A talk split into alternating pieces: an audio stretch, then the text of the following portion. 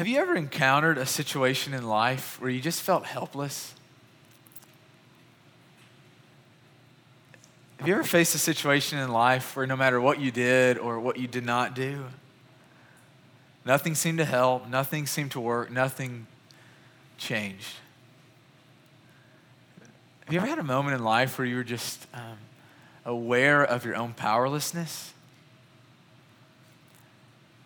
Ten years ago, this summer, was the summer that my parents separated and got divorced. And I think this is true that for the past 10 years, besides my wife, Courtney, uh, that there's nothing that I've prayed about more than my parents.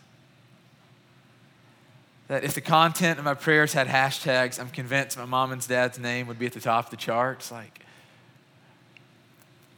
for 10 years, I've begged God. For 10 years, I've cried, I've been angry. I've prayed every prayer that I know how to pray. I've had every conversation with my parents trying to persuade them. And 10 years later, I think I'm starting to understand just how powerless, how helpless I am to bring about change. What a great way to start our Sunday night together, right? Like, what a real pick me up. But this is life, isn't it? Full of good things and full of hard things. Real life is, is full of joyous moments and full, it's full of painful moments as well. Um, last week, if you were with us, we've been journeying through the book of Mark for the past seven months, and Dave taught on this, this incredible story that precedes this one the transfiguration of Jesus. And it's just this amazing moment, this mountaintop moment, and maybe you guys know what this is like. A moment where you see Jesus, where you see his glory, where you see his grace, where, where Christ becomes more real to you, more clear to you than he's ever been. I was thinking about one of my buddies and several years ago. I think the way he just kind of described his life is that he was just a good southern churchgoer. That he would show up to church when the doors was open to kind of check the box, but there was nothing about his heart that, that loved God. There was nothing about his life that longed to walk in the fellowship with the Holy Spirit. One night after a long night of partying, my friend um, woke up in the middle of the night and he just kind of describes it as kind of this night where, where God became real to him. Like it was a night that, that God was no longer this distant and angry being that my friend would show up on church on Sundays just to appease him, but it was something about that moment where he understood that, that God is near, that he is creator, that he loves us.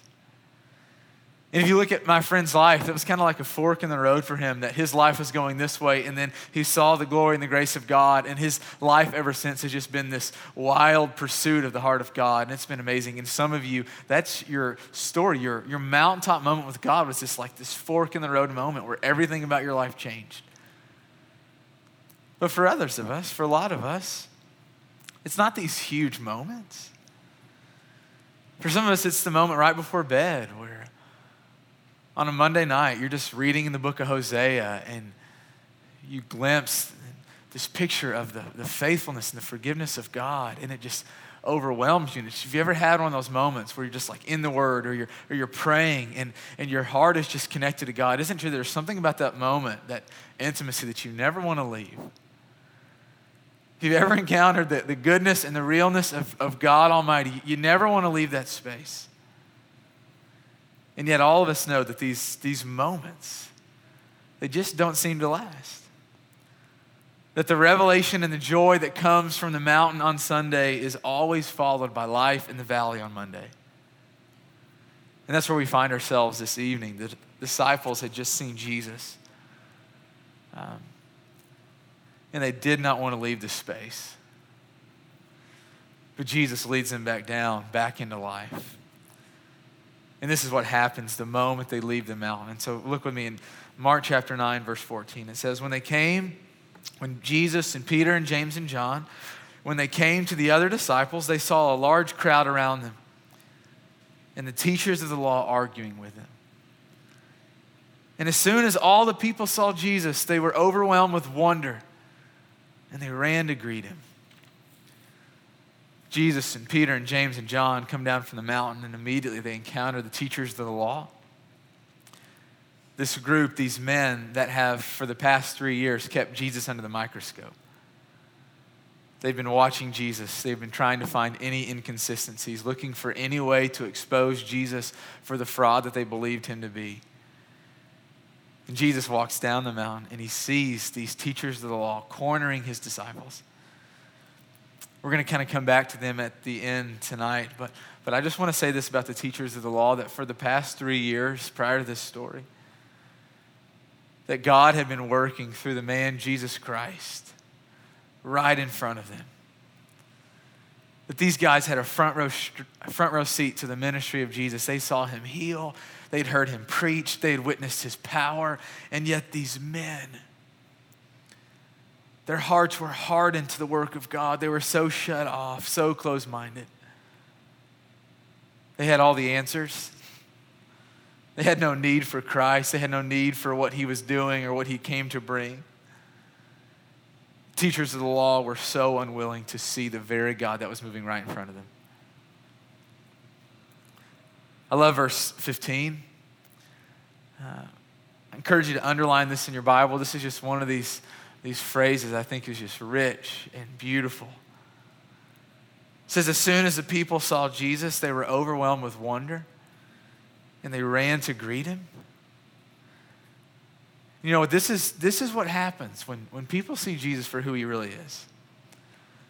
There is wonder, there is joy. And I love that it gives us this detail that, that the people ran. And I go, for those of you who are not on a cross country team, when is the last time you ran towards something because of excitement? And what children do when they hear the ice cream truck coming through the neighborhood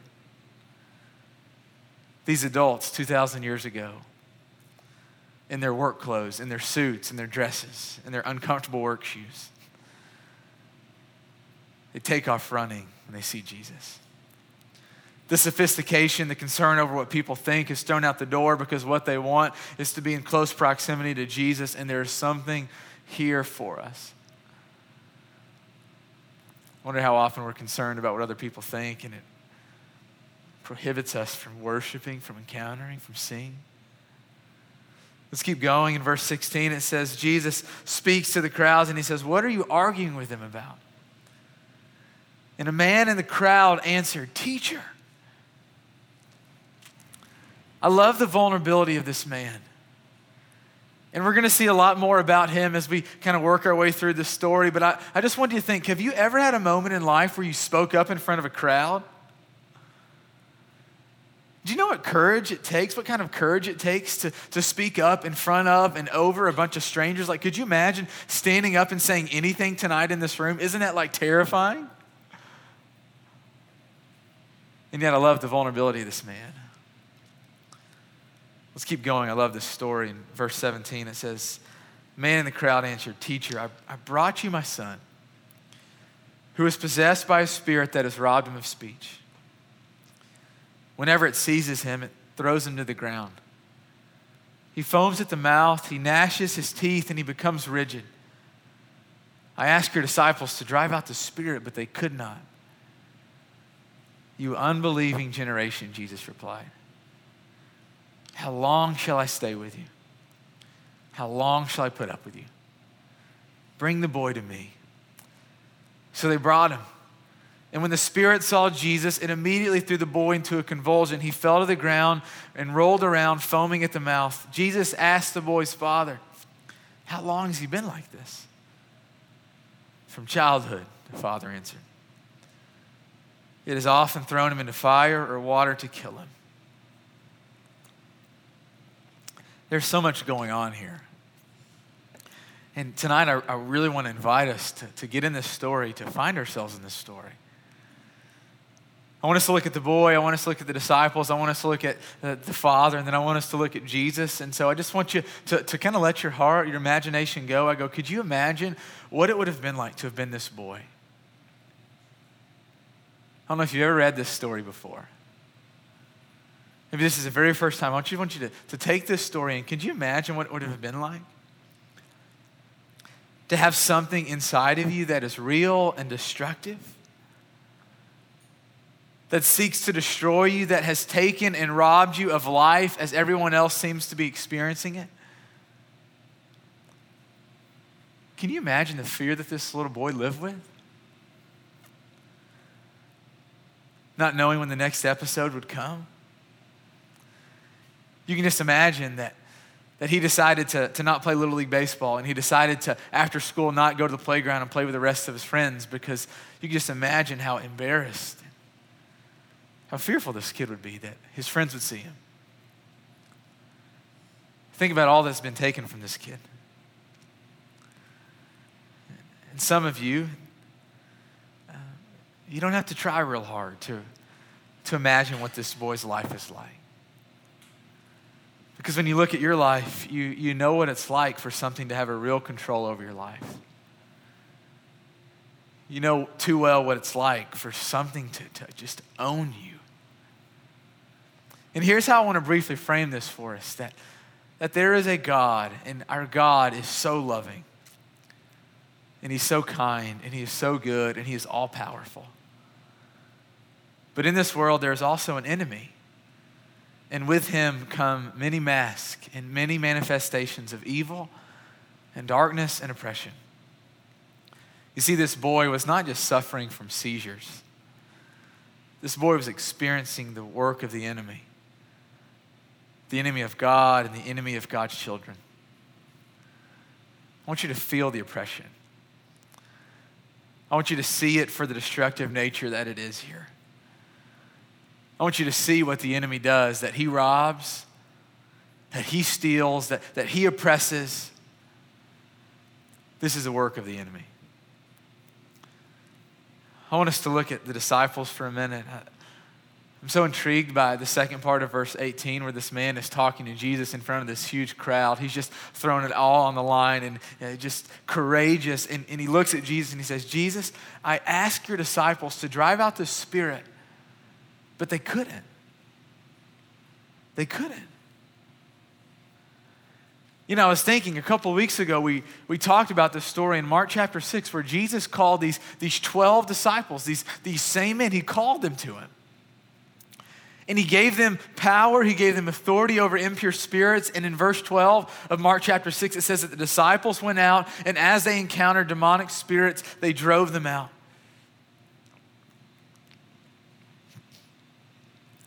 And I go, I wonder what this moment would have been like for the disciples.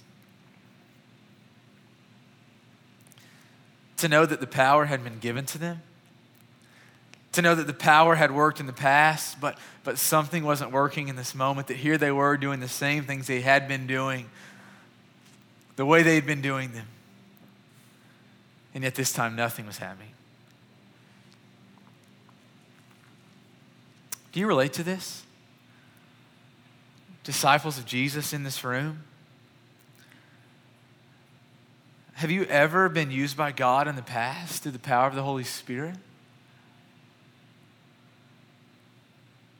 Has healing ever flowed through your hands? You ever laid your hands on, on, a, on a friend or one of your kids or a coworker that was sick and, and you prayed and God healed them? Has healing ever flowed through your hands? You ever been courageous enough to lay your hands on someone who was sick and ask God to heal them? Have you ever been used by God to, to bring someone to faith? Have you ever shared with one of your friends or with someone in your family about the goodness of Jesus and, and, and, and watched as they received it?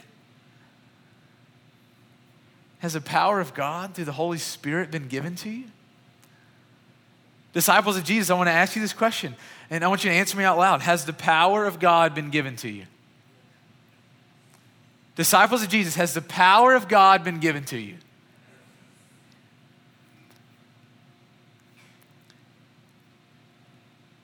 Disciples of Jesus, have you ever faced a situation where the power didn't seem to flow? Where the prayer didn't work? Where the sharing of the gospel fell on unconcerned ears? Then you know exactly the, the thoughts, the concerns of the disciples.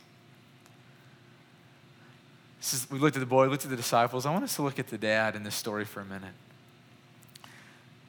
Have you ever been the dad in this story? Or do you know someone like him? Do you know what it's like to be in a long season of seeing someone that you love suffer and struggle and just not get any better? You know, though this boy's life was hard, so too was the dad's. And I think so often we read passages of scripture like this, it, it just feels so distant, feels so far away because we've never seen anyone that, that has a, a demon in them that works in this way. So often we just read over this and we skip over it and we go, well, what's the, the next story in the Bible? But I think God is trying to reveal something powerful and beautiful, something, uh, something beautiful to us here. And I was trying to imagine what it would have been like for Brandon to have been in the story. And I just kept trying to look at the Father's face. I kept trying to, to imagine what his face was looking like. And, and as I kept looking about it, as I kept trying to imagine what it would be like to be in the story, I just kept seeing sadness. And I just kept thinking about how helpless this dad must have felt. It made me think about one of my friends in my life. And I remember looking into his, his parents' eyes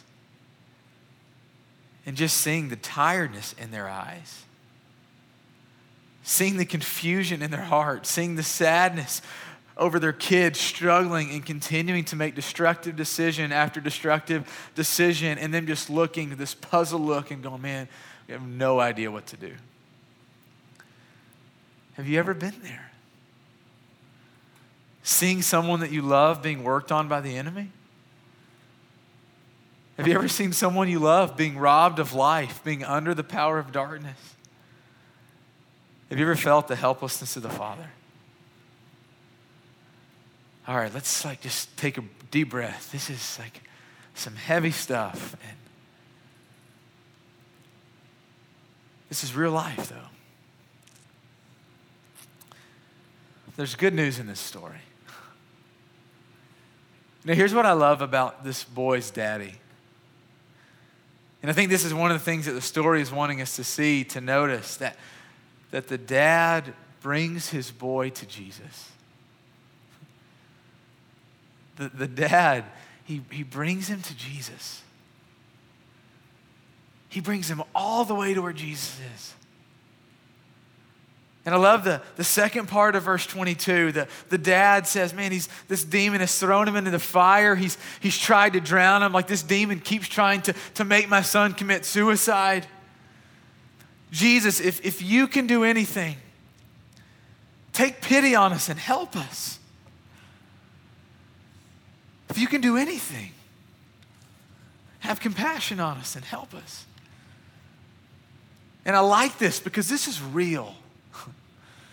That what he says to Jesus is raw and unfiltered. And this is how someone who is actually in the middle of seeing someone they love struggle, this is how you actually feel sometimes. God, if you can do anything. I think our God, I think our Father is so honored when we're honest with Him. That one of the great benefits to being a daughter and a son of God is that He knows our thoughts, He knows what we're feeling. Which means that when we come to Him, we don't have to pretend. We can come to Him just as we are.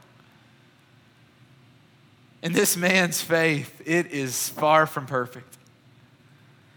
This man comes to God and he doesn't even know it anymore if God can heal. And though his faith isn't perfect, his posture is. His faith is far from perfect, but the posture of coming to Jesus is perfect. And he comes to Jesus and he says, If you can do anything, will you please have compassion? God, will you please help us?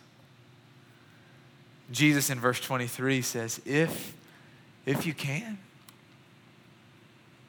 if I can, if I can. My child, everything is possible for one who believes.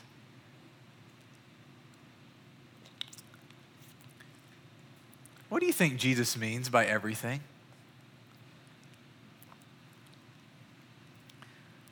Do we really believe this? Or do we believe in a Jesus that is not the real Jesus that says to us, hey, some things are possible? A few things are possible. Or do you believe in the Jesus that the scriptures reveal to us who says, No, everything is possible for the one who believes. Verse 24 immediately the boy's father exclaimed, Jesus, I do believe. Help me overcome my unbelief. And I go, Of course, man. We get that feeling, right? Jesus, I believe that, that you can heal my, my, my, my friend that has cancer. But help the places in my heart that don't believe. I believe that you can heal my roommate who is struggling with depression and anxiety and thoughts of suicide. But help my unbelief. And I think that, that this is what the story has been building towards. That ultimately, what Christ Jesus is looking for and wanting in this man, that what Jesus is looking for and wanting in you and in me and in our generation is belief in him, belief in his character, belief in his capabilities. Belief in his character and belief in his capabilities. Let's keep reading. I love the, the way the story ends in verse 25. It says, When Jesus saw that a crowd was running to the scene, he rebuked the impure spirit. Listen to the power, listen to the authority of Jesus. He speaks to the spirit and he says, You deaf and mute spirit, I command you to come out of him and never enter him again. The spirit shrieked, it convulsed him violently, and he came out. The boy looked so much like a corpse that many said he's dead. But Jesus took him by the hand and lifted him to his feet. And the boy stood up. I want us to think about the, the capabilities of Jesus for a minute. That what no one else could do, Jesus did. You just think about the father in this story. He is clearly a good dad. He clearly loves his son. And the reason we know that is because this boy has been suffering from this oppression, this work of the enemy for a long time. We don't know how long it's been, but, but the dad says from childhood, and you just kind of get the sense that, that this has just been going on and on and on. And the picture you get of the dad is that he hasn't given up on his son. The picture you get of this, this dad is that, that he's still got his boy by his side He's still committed to helping his son. And you know that, that with a dad like this, who, who, who loves his son, who's been with his son, who's, who's continuing to walk with him, you know that he's done everything that he knows how. He's taken him to, to every doctor and every psychologist. He's taken him to every single person. Spent his money, traveled far. You know that he's done everything he can. And yet the Father is powerless. You think about the disciples, these, these 12 men, and, and I can just imagine what this was like. The power had been given to them. And up until this point, man, every time they, they laid their hands on someone, every time they encountered a demon and they prayed, it fled and there was peace and there was freedom. But there was something about this, and you can just imagine them like praying every prayer they know how to pray.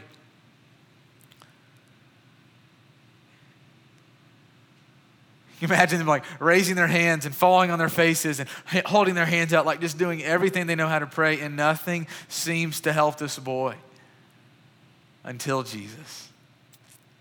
And I want you to see the power of Jesus, the, the capabilities of Jesus, that, that no one in this story can do what Jesus does.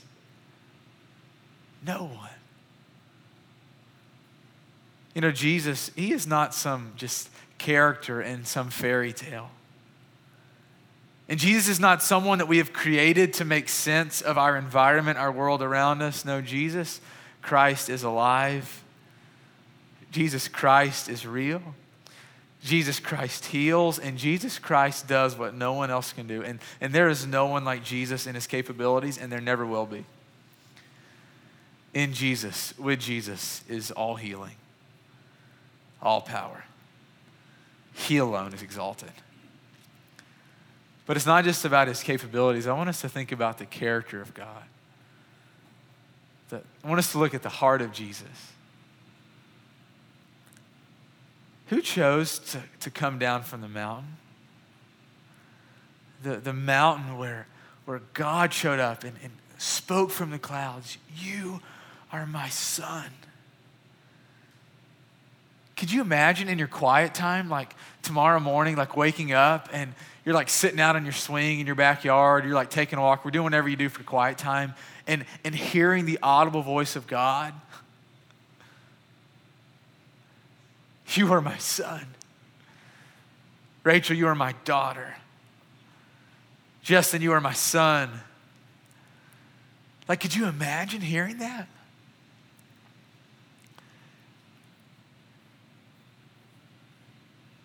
And who was the one that, that decided not to stay on the mountain, but chose to come back down? Who? Jesus.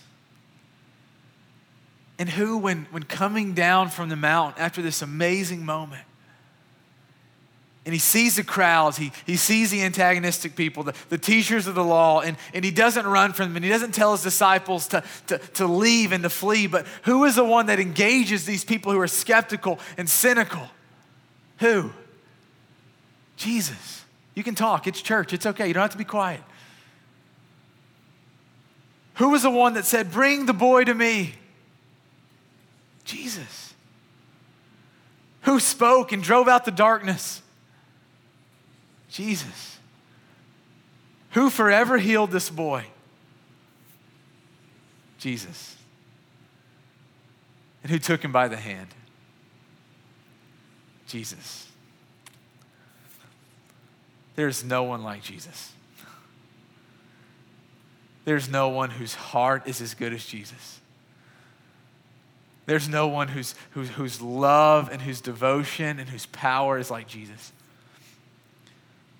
There's no one like Jesus in his capabilities and his character. Do you believe this? God, we believe. God, we want to believe. Help our unbelief. Let's finish up this story. In verse 28, it said, After Jesus had gone indoors, his disciples asked him privately, Why couldn't we drive it out? And he replied, this kind can only come out by prayer. This is a word of God from Mark chapter 9. You know, I was thinking about what Jesus is teaching us here. And I think it's important for us to understand this that Jesus doesn't say that every time we pray, we get what we want. And he doesn't say that prayer is like a genie in a bottle that we pray once and then immediately we get what we ask for. See, Jesus is teaching us here something in the spiritual world that is deep and rich. That there are things in this life, that there are manifestations of evil that no one and nothing in this world is able to change. That there are things that only God can do. There are things that are happening right now in our world that are bigger than us, more complicated than we can even get our minds around. And Jesus is wanting us to see that at the top of everything, so however you want to talk about this, at the top of the food chain, sitting on the, the highest mountain, the undefeated one, the, the King of Kings, the Lord of Lords, is God Almighty. And Jesus is, is sitting us down and he's going, You've got to understand, like, the people who are gathered here tonight at the five o'clock at the cannery, that, that prayer is the only way that some things will come out that the only way some things in our world, in our lives, will be different is if God does something. You see, I think Jesus is inviting us to be people who believe in prayer and the one that we're coming to, both in his character and his capabilities. God, we believe. Help our unbelief. And I think it's important for us to talk about this um, just because we ask God for something,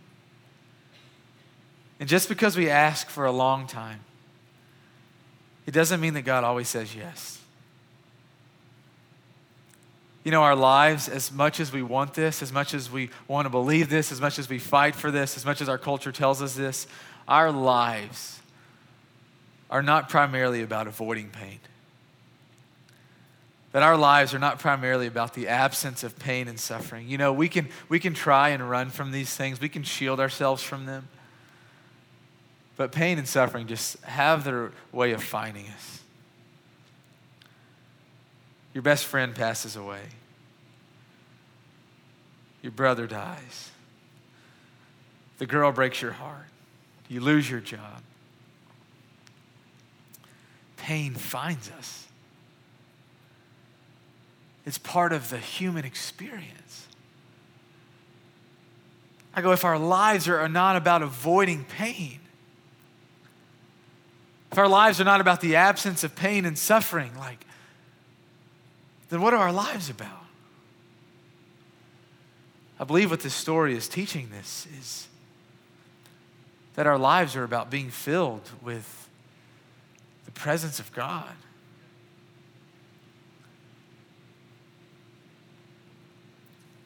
It's about us walking with our God, believing in His capabilities, believing in His character, even when, when nothing seems to be happening. Even when the teachers of the law, even when our friends and our, and our coworkers are pointing out how God, if He really loved us, He would never allow us to go through that. There's so many people around us trying to disprove our God, trying to, to, to, to steal our faith, to steal our connection to our God. That's why we have to look at Jesus. It's why Jesus is so important. It's why Jesus is so central. It's why he is so beautiful, not just on the mountain, but also in the valley. You see, Jesus came to show us something about life the Son of God Himself, God in the flesh, Jesus Christ, He faced immense pain, incredible suffering. His life was anything but easy. The Son of God, His life was anything but free of pain. Jesus knows what it's like to pray and for the answer to be no. He knows what it's like to suffer he knows what it's like to be lonely. He knows what it's like to feel like God isn't with you. Where on the cross, he said, God, why have you forsaken me? And the reason we look at Jesus is because Jesus didn't just come to save us. He did come to save us, and it's glorious. His salvation is glorious. But Jesus is not just our get out of jail free card. God became flesh to understand us. God became flesh to, to know what we're feeling. Jesus came to show us what it's like to, believe, to, to live, to, to believe in the character and the capabilities of God in the midst of hard, real life stuff. Jesus Christ came to fill our lives in the midst of a broken world with the fullness of God. So, what do we do when our prayers seem to go unanswered? What do we do when we're the disciples and nothing works? What do we do when we're the Father and when we're in long seasons of suffering with someone that we love? We believe in His character, we believe in His capabilities. We believe that He wants us to come to Him just as we are, to bring our boy, whoever or whatever our boy is, to Him. And we trust that when the answer is no, um, when the suffering, when the struggle, when the pain comes, we trust that God has not been stripped of His goodness, that God hasn't lost His power. We trust that the suffering, like it is written in Scripture God, you make all things work together for the good. Those who love you. And we trust that, that when Jesus shows up and, and he decides not to drive out the demon, and the depression lingers, the cancer remains. We trust that that even those things will find their place in God's great work in our lives to fill us with His fullness. This is a heavy text, a hard text. I like teaching feel good stories way better than these kind of stories. But the reality is that we need this. Because if you're not in a season like this, you will be. And Jesus is inviting us to be people who trust in prayer.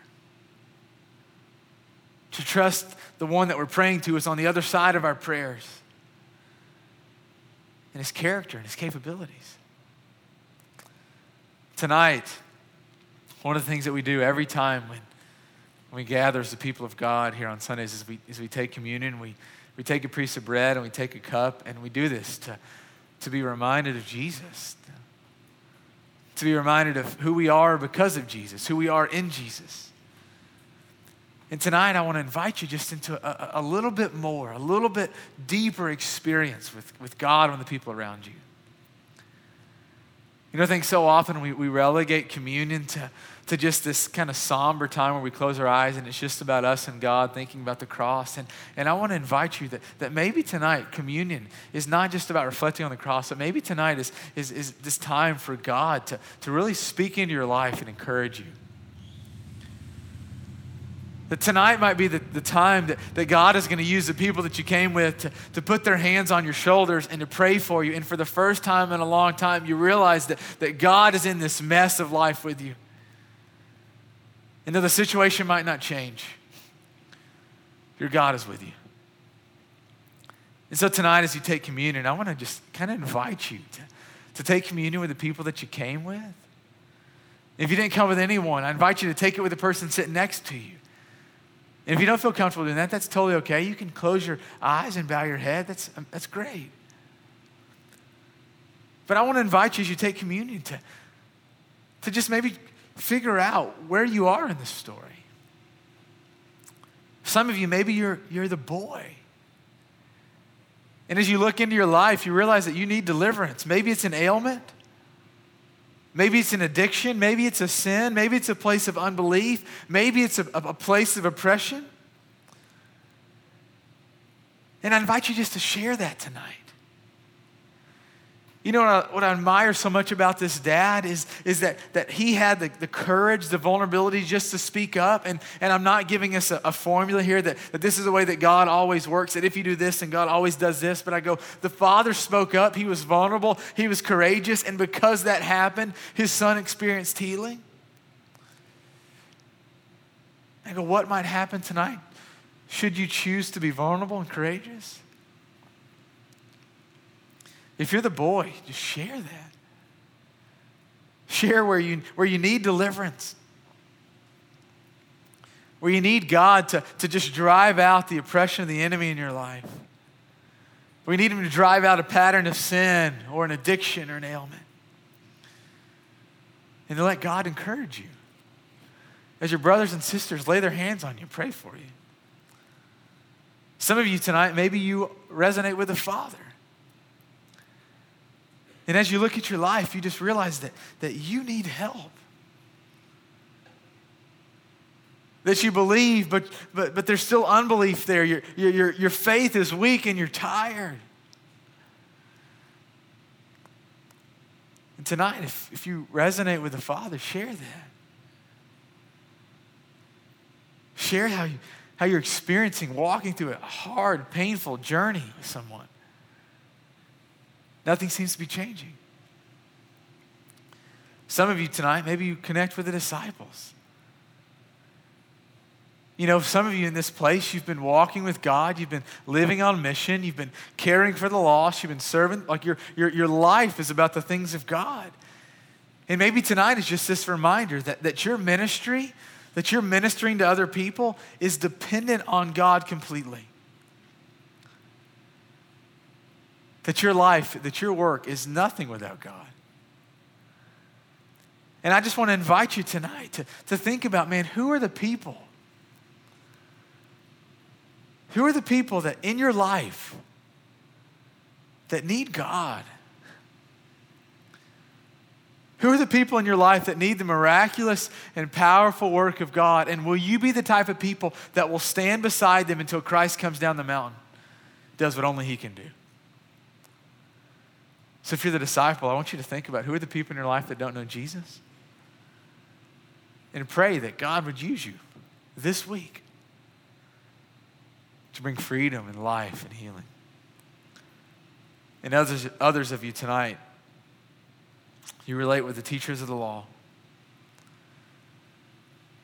That as you look back on your life, you realize that, that you're just marked with, with cynicism and, and skepticism.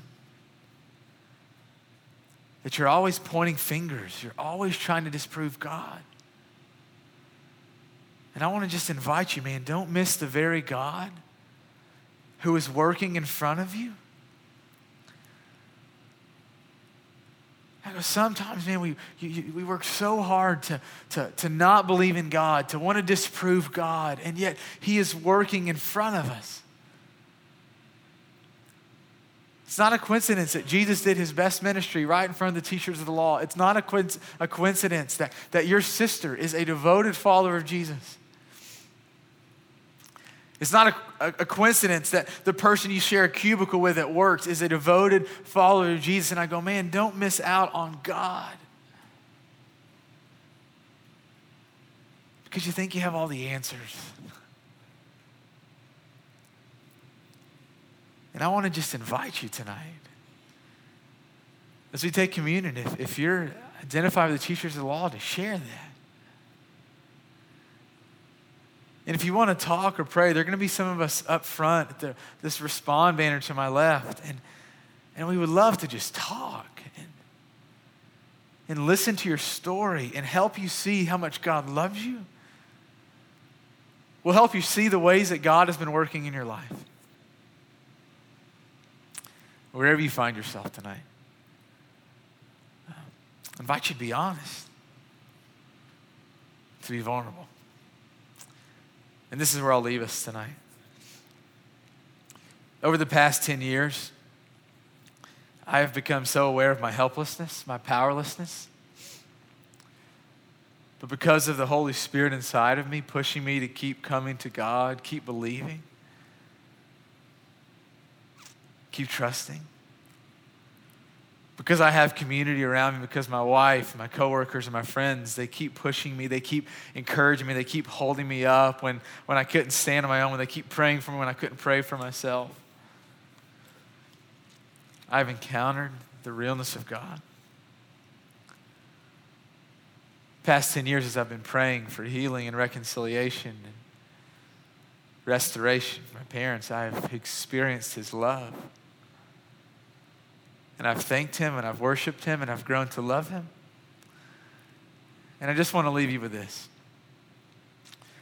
that there is a place of joy, that there's a place of belief, there's a place of hope, there's a place of connection, there's a place of love to God that Satan cannot touch. And that is ours for the taking. Let's pray.